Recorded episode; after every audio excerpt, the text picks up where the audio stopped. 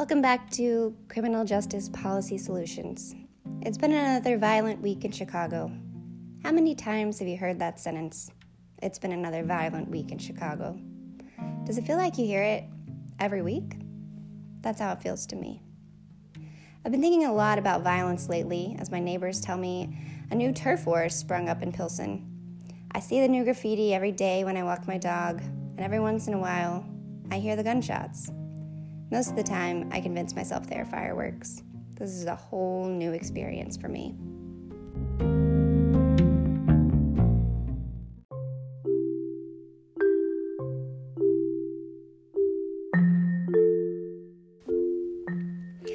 I come from a town of 2,000 people. I'm an anarcho socialist and a social worker. I don't believe police provide a public service, and I don't think we'd have any violence if people had access to the fruits of their labor. That being said, I'm a 100 pound woman, and when I walk from the train station to my apartment late at night, I feel scared. As much as I hate to admit it, I want to be protected. I want to know that if something bad happens to me, someone will show up to help. But I'm under no illusions that police officers are helpers. Last time something bad did happen to me, last time I called the police, they showed up but they didn't help. They arrested my boyfriend, and when he got out of jail 48 hours later, he was decidedly not thrilled. They didn't help him, and they sure as hell didn't help me.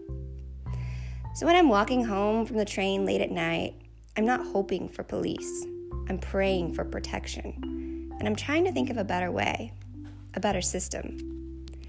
The other night, walking fast and holding my finger on the trigger of the mace inside my pocket, I imagined a world where the police were social workers, where entire bureaus directed by women focused on preventing crime by changing the environments that lead to it. Sounds crazy, right? Just the kind of utopian nonsense a Bernie Sanders voting, oat milk drinking, pansexual loving progressive like me would come up with. Except I didn't come up with it. It already happened. In America. In Chicago. And that's what we're going to talk about today.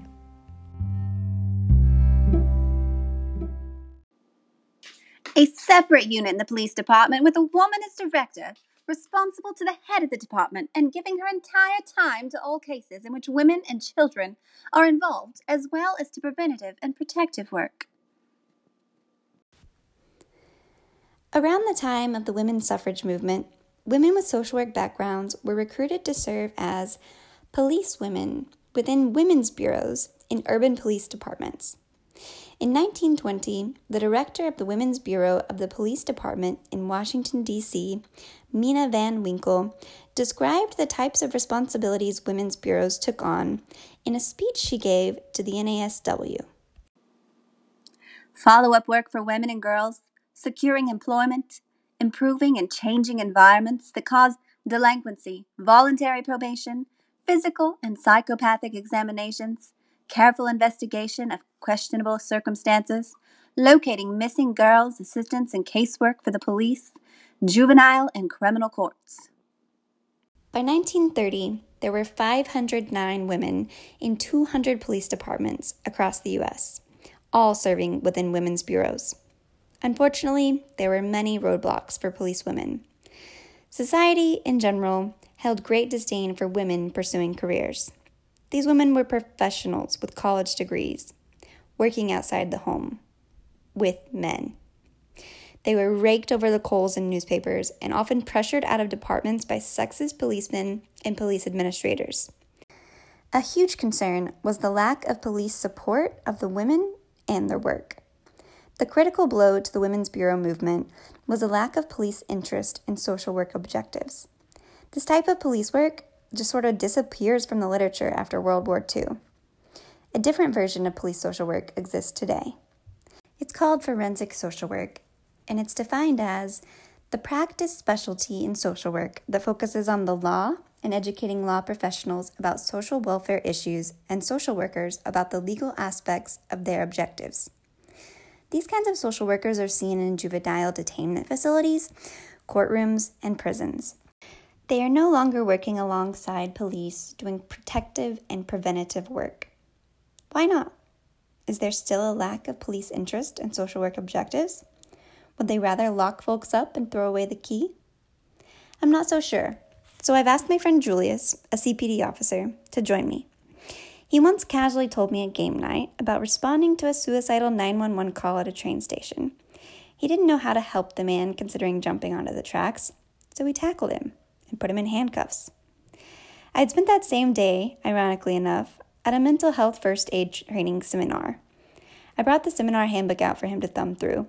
Between bites of pizza, he said, Wow, I really wish we had something like this. I want to know what he thinks about the idea of working alongside a social worker every day.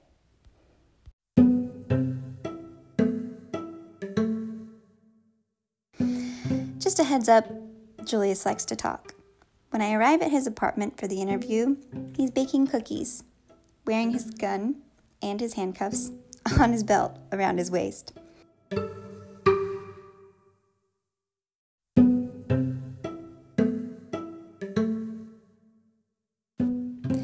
We talk about police issues for a little while before we make it to the police women of the 1920s. I've left those parts in for the most part because I think you'll find it interesting. All right, let's get into it. So, in doing this project, I was thinking about policy solutions, which means I was thinking about issues, problems. Um, so, I'm wondering what issues you've encountered, what issues you're seeing in your day to day. You know, I'm on the streets at least nine hours a day. So the first things that come to mind are the things that I see constantly. Um, and that is unquestionably uh, mental health. Mm-hmm.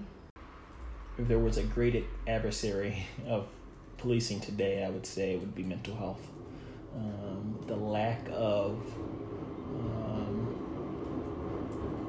resources that we have as police officers to effectively, not appropriately, because appropriate could be whatever resources they give us, but effectively um, handle the mental health crisis that we have. I, and I can only speak for Chicago because my experiences with the Chicago Police Department. Um, it's it's uh, many of the people that unfortunately I'm seeing on a regular basis um, suffer from some type of mental illness Mm-hmm. and don't need a jail, but rather a place, um, a healthcare facility that can manage um, their uh, their healthcare condition. Mm-hmm. Um, I think there's other. I think we have to be more innovative as a society when it comes to our criminal justice system, in terms of how to. Um, how do we find um,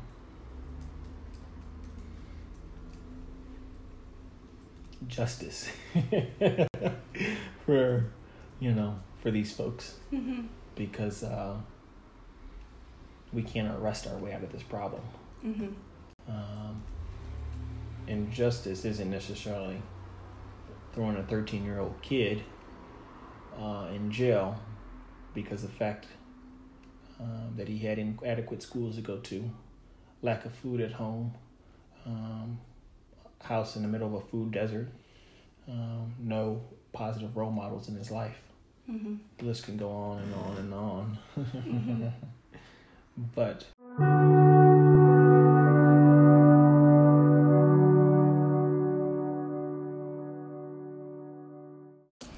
As a new police officer, what other problems have you encountered? Yeah, it's tough. You know, the most difficult part of my job isn't dealing with uh, the everyday citizen. It's oftentimes dealing with my colleagues.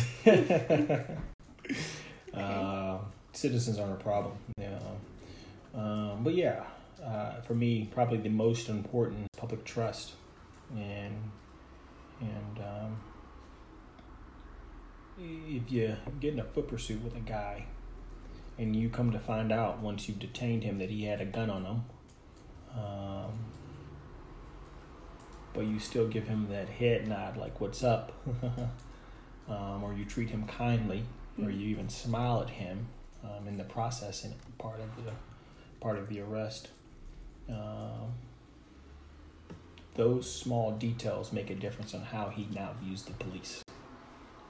Yeah. if you're not motherfucking him, you know, trying to lecture him on some bullshit, Mm-hmm. you know, that, that that makes a difference. And I feel like that kind of brings us back to this idea of systemic change. And you and I have had this sort of ongoing conversation about policing and social work and like our respective hopes and dreams for systemic change. And I'm wondering if you remember us talking about uh, police women in the 1920s who worked as social workers in police departments. That's right. So uh, I did a little research into that, and it turns out that in 1911, CPD did have one social worker on staff.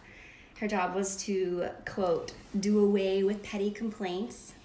And she reduced litigation so significantly and was praised by the courts so that by 1919, CPD had appointed 29 additional social workers um, to its ranks. Are there any social workers working alongside police at CPD now? So I think what you what what you're what you're highlighting has evolved and changed over the years. Um, so to answer your question about social workers specifically within the CPD ranks that may be on the streets with me every day, that's not happening. No.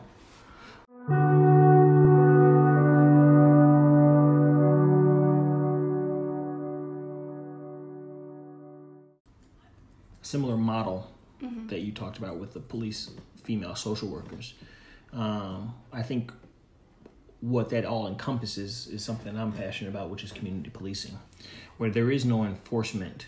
Um, like, like police aren't showing up to people's houses, and people aren't police aren't showing up to community events. Pe- police aren't showing up um, to the basketball game or what have you from an enforcement perspective, but they're there from a community perspective. So to enhance what's going on, to um, to build the relationships, to um, to get to know the community, to understand um, who lives in X community, um, to understand what the needs are of that community, um, and then adjust um, their services according to the intelligence that they've gathered. Um, so not necessarily I'm here to enforce X law. I'm here because someone called this, but I'm here as a uh, as a fellow citizen to help you with, with the current resources I have. Community policing.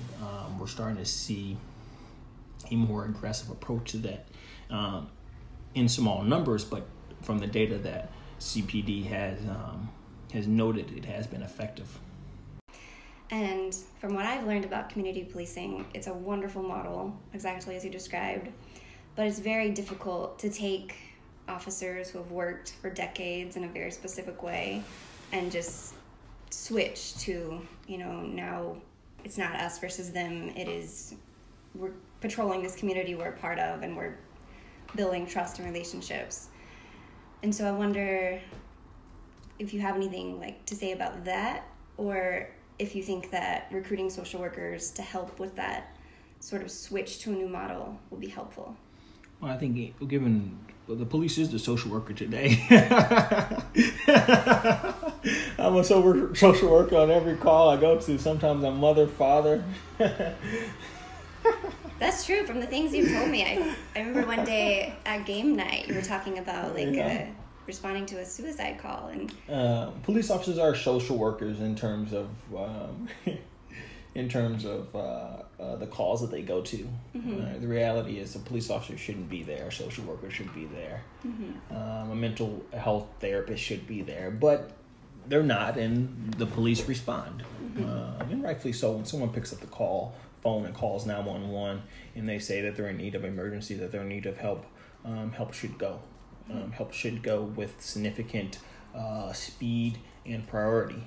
Um, um, so police officers do take on that role. While they, you know, oftentimes we lack the appropriate training, um, we, we, we, we do go and act in that in, in that capacity. So, but back to your original uh, question, and would it be effective to have someone of a social worker um, training, education capacity um, be out there in the streets with police officers? There's no doubt that would work. I mean, that would be a home run, and I think that would not only make um, our that would not only make the department more effective, um, it would help um, um, build public trust as well. Your first question of the two. You can't. It's difficult to teach a old dog new tricks. Um, and that's. I was more critical of this on the outside, but now that I'm on the inside, that's no fault of their own. Um, so I'm not. Um, what's it? Jaded.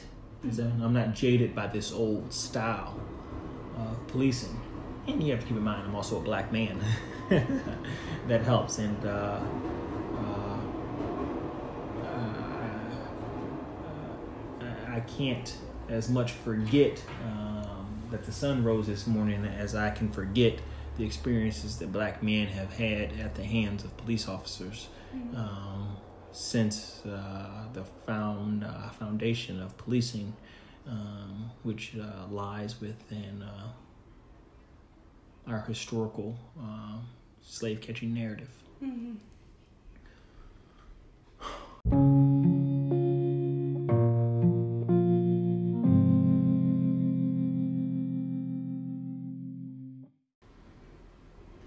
Folks resent the change, and it's unfortunate.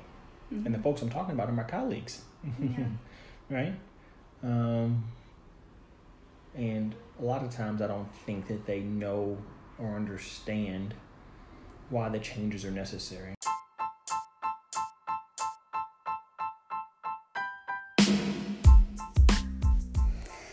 Okay, so the model has the approval of future police commissioner Julius Givens. Let's run it by a criminal justice policy expert. Sure. Um, so, my name is Destiny Carter, and I am a policy specialist at the Chicago Coalition for the Homeless.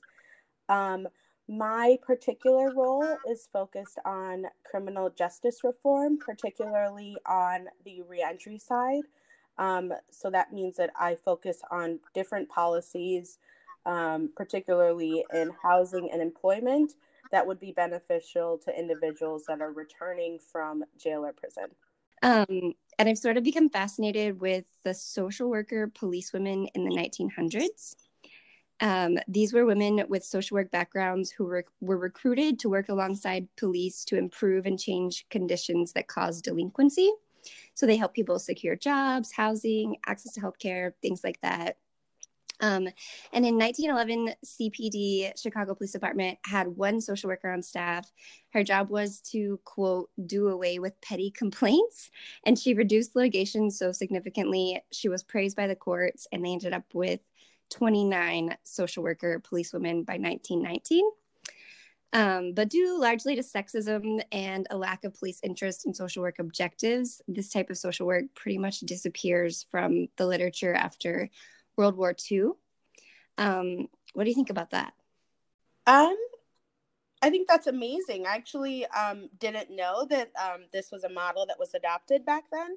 Um, Me neither. yeah, I think I think that's incredible. Um, I think that's something that is was probably super important um, during that time, and I think social work definitely plays a role um, in a lot of the communities that we see um, experience more criminal activity. And i think that it's definitely vital to police work for sure. Um, moving parts i guess i would say behind the actual event that takes place. Um, mm-hmm. and so i think yeah i definitely think that that's vital. And i think that's also a good way to educate um, police officers as they do this work and understanding um, kind of the person behind the crime mm-hmm. Do you think that policy implementation could make a program like this happen, or do you think it's just something that you know departments would kind of just have to choose to do? Um, I think that it could be possible that policy could be at play. Um, I think it would require um, individual states to adopt a policy um, that would essentially reflect statewide how police officers use social workers in um, their particular districts. Um, but I think that it's definitely something that can be done on a on a larger scale. Um, but I think that a lot of work would have each individual um, district and, and office and department in order to make it effective for sure. That makes sense. Um, so I interviewed my neighbor who is a police officer about this, and he said it sounds a lot like community policing.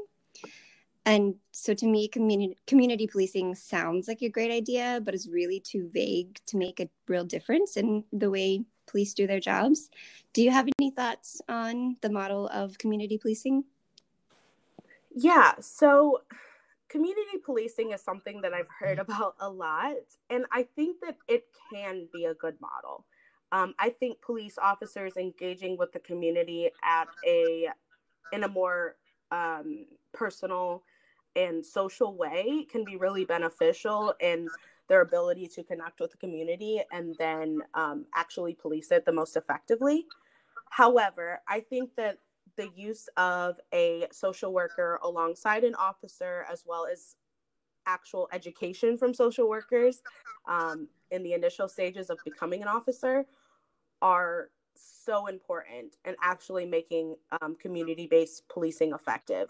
I think that a lot of times community based policing can often lead to just more police presence in communities and not, mm-hmm. and it mm-hmm. doesn't necessarily become about the co- interaction with the community itself in kind of a, a more pleasant casual way but more about putting more people into the community to monitor and so i think that it's very there's a fine line that without the uh, adequate training of what community policing really is um, those lines can get blurred and it can actually be more harmful to a community. It's really um, inspiring to me that um, social work is taking an interest in policing. And I think that that old model is something that would be so beneficial for us today. Having social workers work alongside police is not only better for the community, but I think it's definitely better for um, police stations and folks working on serving the community to have a better understanding of these underlying um, disparities that often lead to crime. So I, I think that that's amazing.